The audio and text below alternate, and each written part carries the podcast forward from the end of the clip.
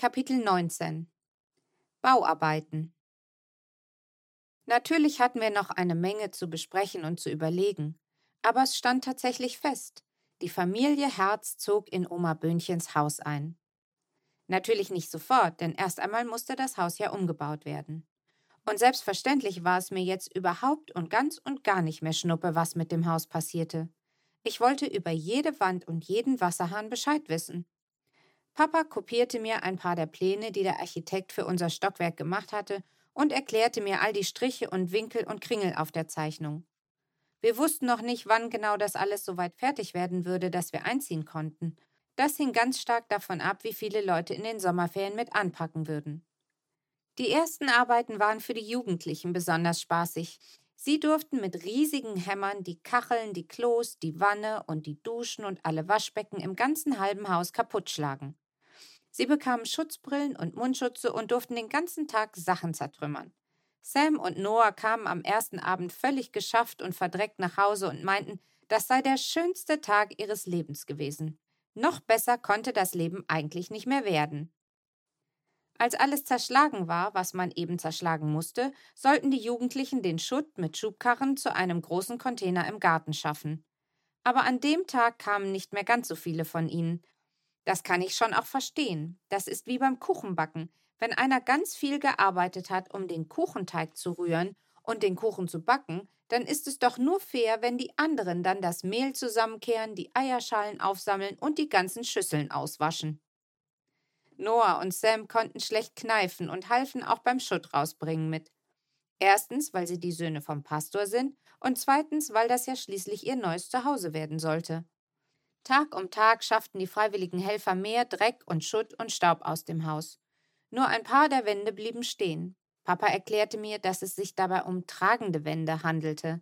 Sie trugen nämlich die darüberliegenden Stockwerke und das Dach, deshalb durften sie nicht kaputt gemacht werden. Ich war mir nicht so sicher, ob ich es komisch oder tragisch gefunden hätte, wenn sie aus Versehen doch eine tragende Wand eingeschlagen hätten und dann das ganze Haus wie ein Bauklotzturm eingestürzt wäre. Bei all dem Rauskloppen konnte man glatt vergessen, dass da ja wieder etwas reinkommen sollte. Weil wir nun schon wussten, dass wir in das ganze halbe Haus einziehen würden, durften wir bei der Planung manche Dinge mitbestimmen. Wir konnten zum Beispiel die Farbe der Badezimmerfliesen aussuchen oder die der Tapeten und Bodenbelege.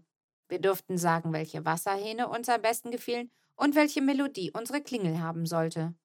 Es war ein bisschen so, als könnten wir uns unser Haus aus dem Katalog zusammensuchen. Zumindest war es so für Mama, Mo und mich.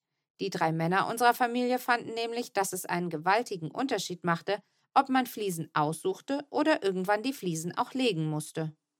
Nach zwei Wochen harter Arbeit mit Vorschlaghämmern, Schaufeln und Schubkarren hatten fast 30 Männer und Jugendliche alles herausgehauen, was rauszuhauen war. Das Haus war entkernt, wie es in der Handwerkersprache heißt.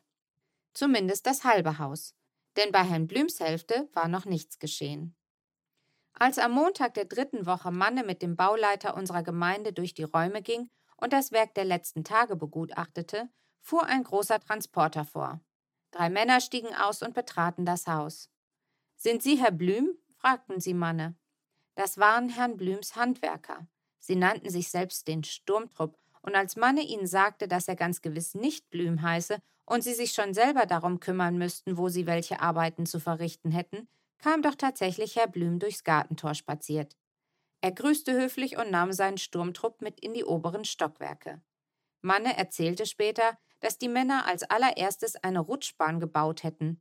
Ein dicker Schlauch reichte nun von einem der oberen Fenster bis fast auf den Gartenboden. Dort stand ein riesiger Container. Wenn man nun den Schutt aus dem Fenster kippte, landete er durch die Schlauchrutschbahn direkt im Container. Sehr praktisch und sehr schnell. Und Maschinen haben die, berichtete Manne weiter. Die machen zu dritt in kurzer Zeit das, wofür wir zwei Wochen gebraucht haben. Es ist frustrierend. Aber wir haben es doch trotzdem hinbekommen, sagte Papa.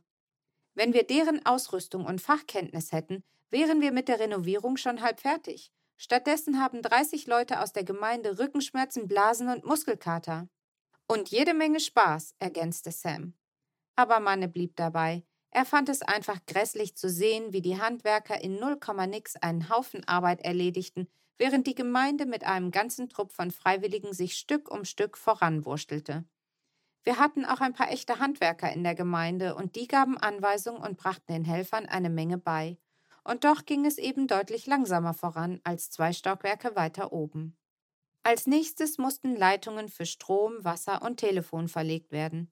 Zum Glück hatten wir einen Elektriker in der Gemeinde, aber für die Wasserleitung musste ein Klempner bestellt werden. Alle hofften, dass der Mann schnell und günstig arbeiten würde. Schnell war er, aber leider furchtbar teuer, und Manne zweifelte mehr und mehr, ob die Gemeinde das Haus nicht doch lieber an Herrn Blüm hätte verkaufen sollen. In all dem Trubel hatten Mo und ich trotzdem richtig gute Sommerferien. Mama und Sam hatten uns das große Planschbecken in unserem Garten aufgestellt und ab und zu durften wir sogar den Rasenspringer anmachen. Meine Freundin Larissa kam oft zum Spielen rüber und Mama versorgte uns mit Wassermelonen und Eis. Aber Sam, Noah und Papa schufteten an unserer neuen Wohnung. Und obwohl auch sie oft Blasen und Muskelkater hatten, schienen sie die Ferien alles in allem zu genießen. Papa sagte, ihm täte die Abwechslung wirklich mal richtig gut. Da weiß man doch, was man am Tag geschafft hat, meinte er. Sam und Noah standen abends vor dem Spiegel und zeigten sich gegenseitig ihre Schwielen und verglichen, wer mehr Muskeln an den Armen bekommen hatte. Wenn wir nach den Ferien wieder in die Schule gehen, werden wir kaum noch laufen können vor lauter Muskelpaketen, sagte Sam ernst. Und Noah ergänzte, ja, wir sind als Kinder in die Ferien gegangen und kommen als Männer zurück worauf Mama einen solchen Lachanfall bekam, dass ihr die Tränen kamen.